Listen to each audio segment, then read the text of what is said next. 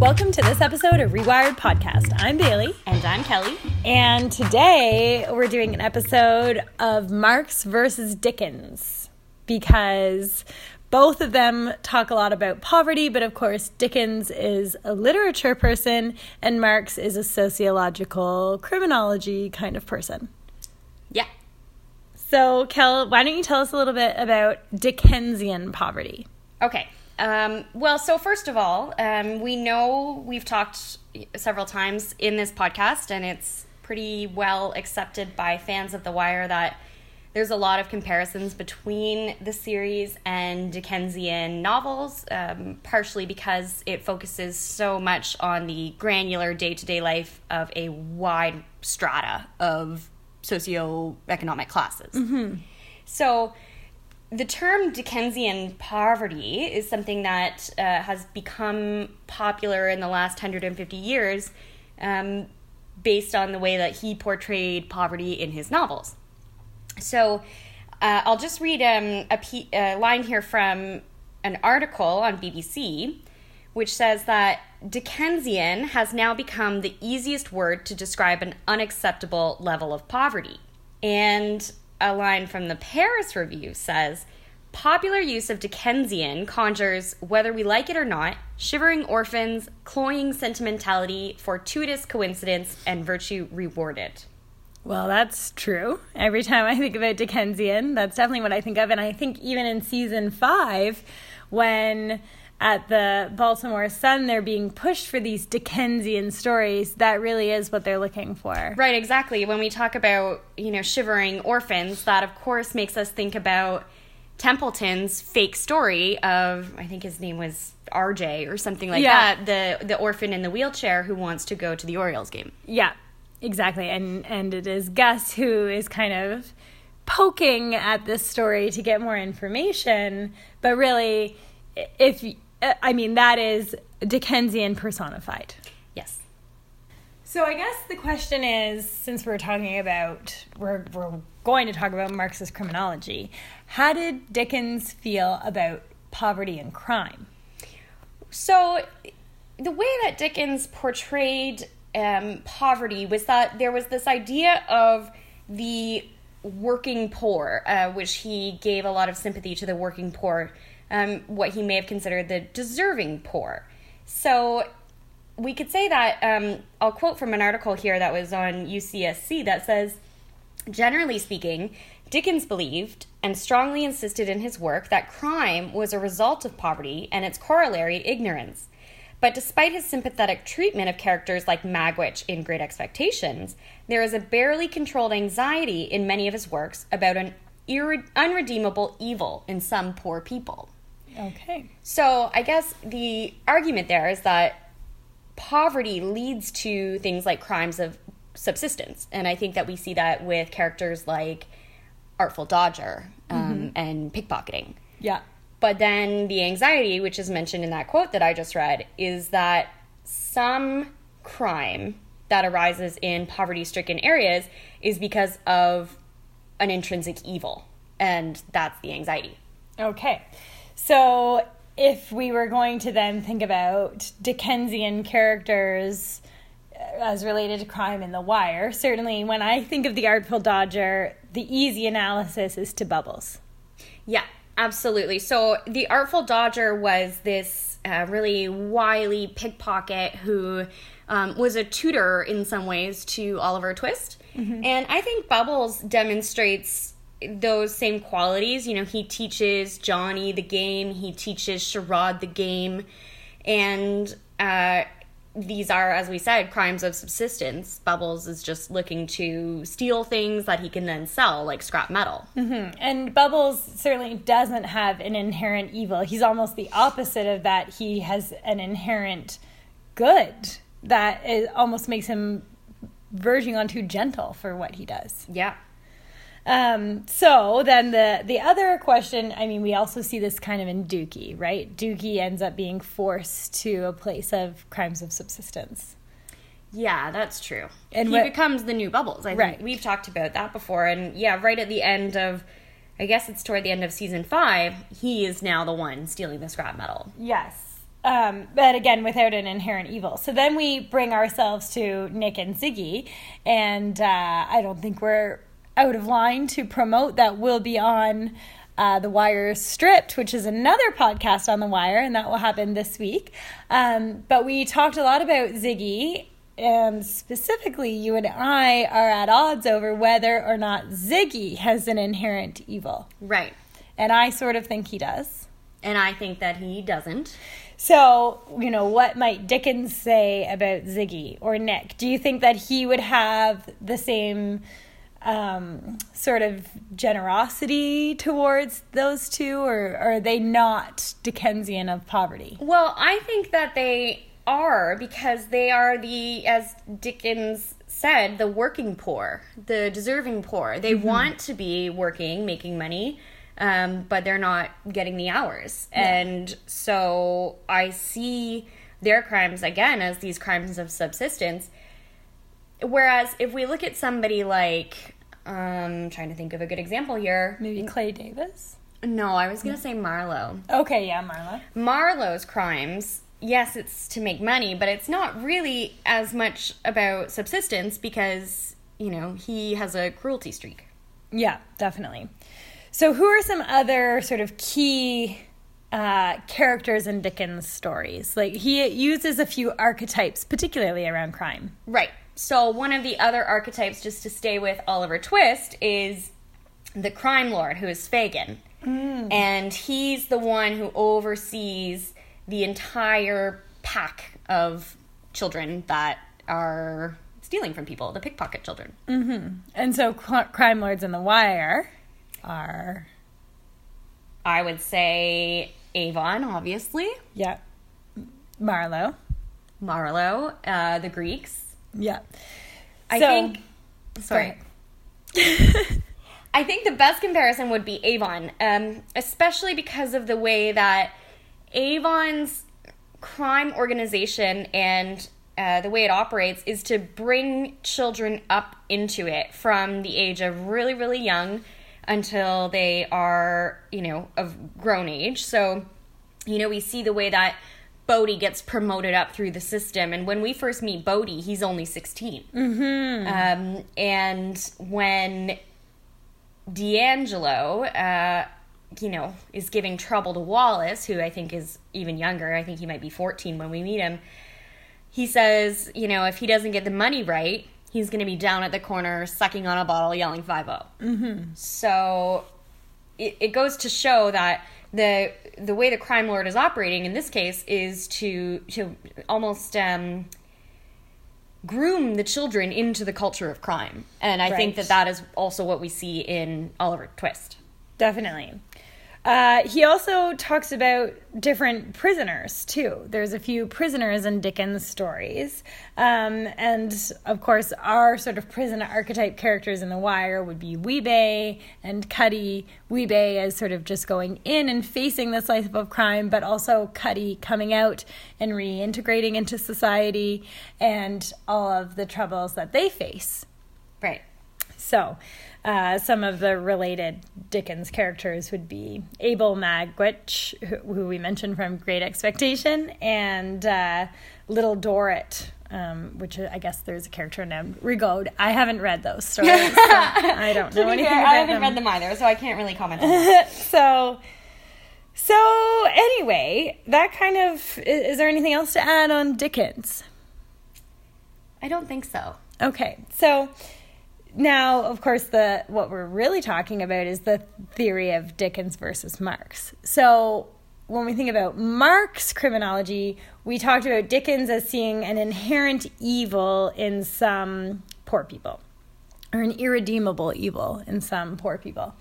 Marx definitely would disagree with that quite wholeheartedly um, because Marx emerged at a period of time, just a very quick backgrounder on criminological theory. Um, up until sort of Marx and to some extent Foucault, who we talked about in our previous episode, there really was this sort of positivist crime theory. And it was very focused on the individual as the criminal and really an inherent uh, disobedience or deviance in that person. And nobody was really talking about the sociological conditions that could cause crime. So then Marx came along and said crime is really about power and of and in some ways the economic capitalist society. Because for folks who don't know, Marx is the guy that wrote Communist, Manifesto. yeah, the Communist Manifesto with that Engels character as well. So uh, that's really what Marx saw as terms of being uh, criminological. So so if you go to the Wikipedia page on Marxist criminology, what you'll see is that the hypothesis that economic power is translated into political power substantially accounts for the general disempowerment of the majority who live in the modern state and the limitations of political discourse.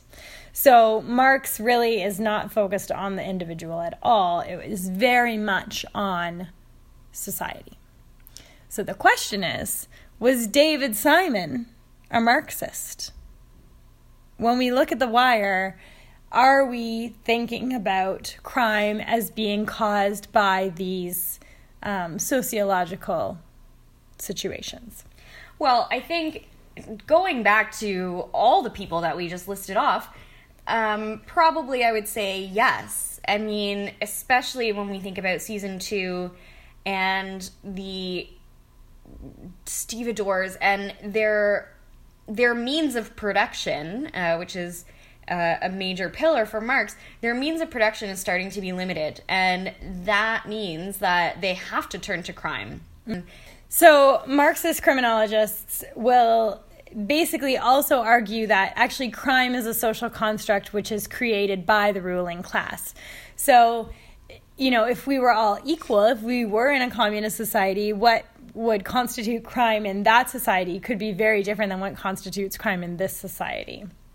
So they would certainly argue that white collar crime actually isn't as policed as something like the crimes of subsistence that you were mentioning. Uh, and so the question is is this true in The Wire? And, and what would Marx say about Baltimore's crime?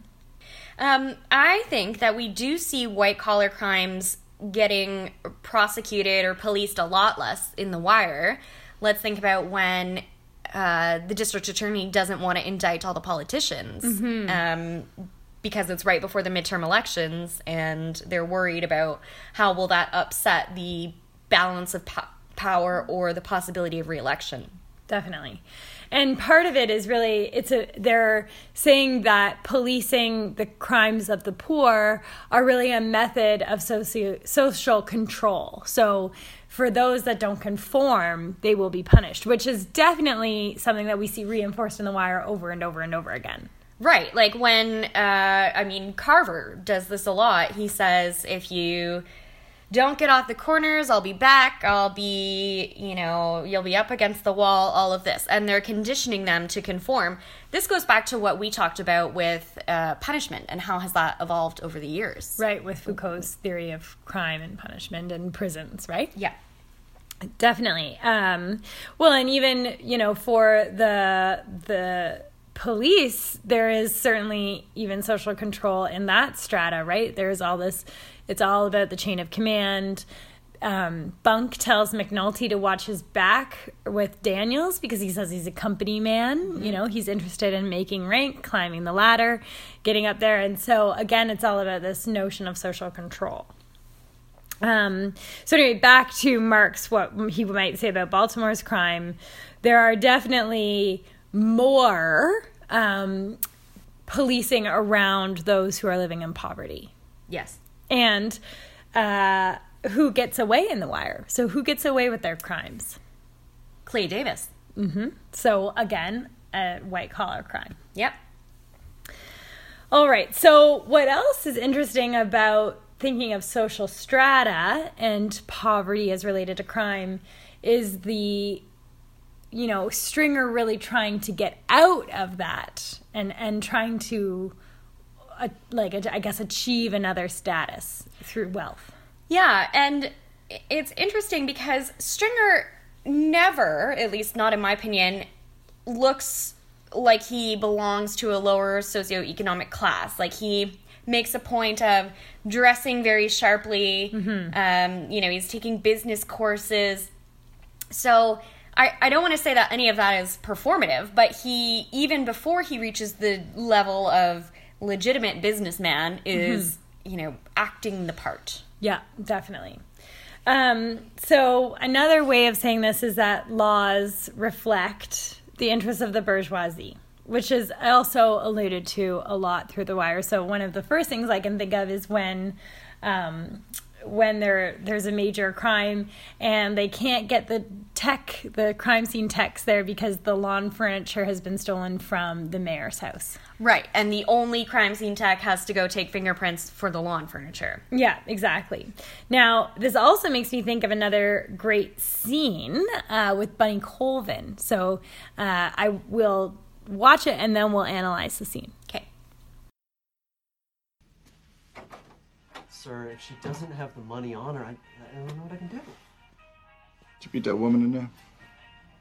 I just want my money back. Excuse me, Mr. Gergen. I need a moment with my director of security.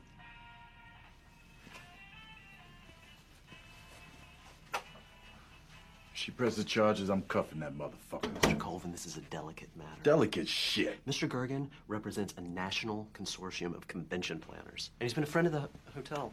Mr. Colvin, Mr. Colvin, Now, you took his cash. And he beat you good, huh? How much he beat you for? How much? no, Mr. Colvin, I. the fuck is this? She steals my money, and you're gonna lock me up? Getting charged with assault. It'll be You all want right. to charge sir. her with the theft? I'll put the cuffs on her, too. But you in the wagon shit, Bert. Mr. Colvin, this is not acceptable. No, he's going in the wagon. Mr. Colvin, I have to insist. 30 years a police officer, I never took cuffs off a right charge. Ain't about to start now. You're not a police officer, Mr. Colvin. So in this scene, um, you know, Bunny Colvin, being a cop through and through, wants to arrest the John who has assaulted this sex worker, and the hotel manager won't let him. Yeah, and it's because the the guest, the John, is you know a, an important client of the hotel. Exactly, which is a, a huge, like I would say, a Marxist scene in a lot of ways. There's also, you know, every now and then, Beadie sort of makes the point that those those who are selling drugs uh, at the street level are actually much more indictable, much more police than those who are selling women, who are making way more money and are at higher levels of wealth. Right. So that goes back to you know the idea of the crime lord. The Greeks are um, kind of the the ones behind structuring this whole human trafficking scheme, and they are so far removed from the level of you know the day to day policing. Yeah, exactly. Well, and there's also that even that quote by um, the chief commissioner when he finds out that they did a brothel raid. He even says, "Well, did you find a client list anywhere? Flush it down the toilet Yeah. because we can't be having that get out." Exactly. So again, it's about protecting the city's wealthy and policing their poor. So there's also Marx's theory of alienation. So again, Marx wasn't really a criminologist. He mostly talked about work. And Kelly, you've got a lot of thoughts on work and labor in The Wire and how, especially around season two, it's talked about, which we talked about more in our Wire Stripped podcast. Um, but uh, one of the things that he theorizes is that there's also this the the notion of the working class um, job, and that those are jobs that are often, you know, very task focused, very little space for creativity, um, and that this is this is sort of separates them from the rest of society. Yeah. Um, so I think we see um, limited creativity or demeaning work a lot in The Wire. Like, let's think about that scene.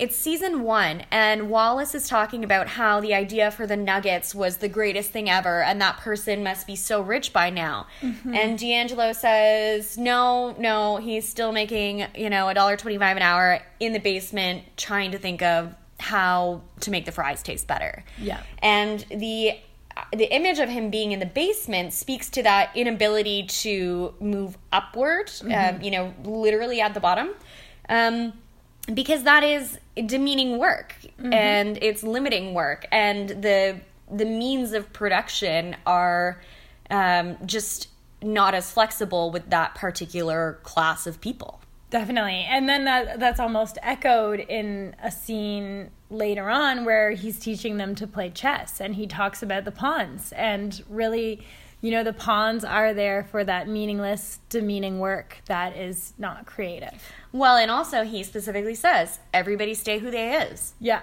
exactly.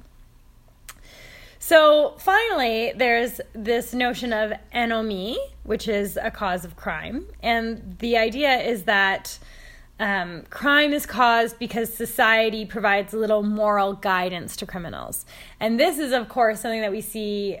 You know, if we were to bring in race theory, there are all sorts of stereotypical notions about, for example, young black men without fathers growing up in low income neighborhoods. Um, so we'll stay in our lane. it's not really our lane to get into, um, but certainly the this notion that there's little moral guidance to criminals is something. So, for example, in The Wire, this is reinforced with Dukie. Dukie has very little moral guidance, but when Namond is given the opportunity for moral guidance, he chooses a different path. That's right. What's interesting for both Dickens and The Wire, many of the criminals do have a strong moral code. However, it may not necessarily align with the bourgeoisie moral, moral code. Yeah, like Omar. Yeah. The game is the game. Yeah. And there's also uh, across the various, um, you know, factions of the game, whether it's East Side or West Side, there's this agreed upon Sunday truce, never on no Sunday. Yeah. Um, but what you said about anomie and, and lacking moral guidance makes me think about. So, as we said, Dickens had these various archetypes of characters, and their uh, their crimes arise from either their ir- irredeemable evil or their their poverty. So, if we're thinking about the lack of moral guidance, it makes me think about people like Marlo or Chris Partlow or even Snoop for that matter, the people that I would almost classify as um, like psychopaths, and the fact that they are completely amoral. Um, so Marlo, for instance, there's a scene where his one of his soldiers is talking about how he doesn't have the money, and Marlo says, "Well, pay your people less." And the guy says, "Well, I can't do that. They make what they make." And he says, "Then short yourself." And it's just mm-hmm. he doesn't have any kind of sense of owing anybody anything. Mm-hmm. Mm-hmm. Exactly. Or um, when the security guard for the convenience store is there, you know, one could also argue that that's presented as demeaning work. He's not a quote unquote real cop. You know, he even sort of states that he feels demeans in many ways, but Marlo steals the lolly from I- the store. I hate that scene. I know you do. You hate it. I hate it. and this the the security guard challenges Marlo, and it ultimately leads to his death. Yeah, the security guard says, "Do you think I want to be here?" Or, Yeah. You know, and he does feel demeaned, and there's nothing in Marlo that feels any bad about anything. No, exactly. And that, especially, you know, stealing lollipops, that is not a crime of subsistence. That is No. a crime of, disobedience. or I would call that the unredeemable evil. Like Milo is evil. Yeah, it was an it was certainly an exertion of power. Yeah, all he wants to do is demean that security guard. That's Further. the only purpose for stealing the lollipops. Definitely. So, I mean, back to the notion of anomie, we definitely see that in Dixon, Dickens too, right? That shivering orphans, well, of course, they're lacking moral guidance. They don't have parents because so often in society we put that pressure on the parents. Well, and then what happens is that the crime lord steps in to provide the what would be moral guidance, but it's actually sort of immoral guidance, a la Fagin or you know somebody else who's um, teaching somebody an immoral way of life. Yeah. So the question is do we think that Marx and Dickens would agree on their interpretations of The Wire? Like, would they interpret the Wire in the same way? What do you think? Well, I think that what we can all agree on is that poverty gives rise to certain types of crime. I think that's true with either a Marxist analysis or a Dickensian analysis. Yeah.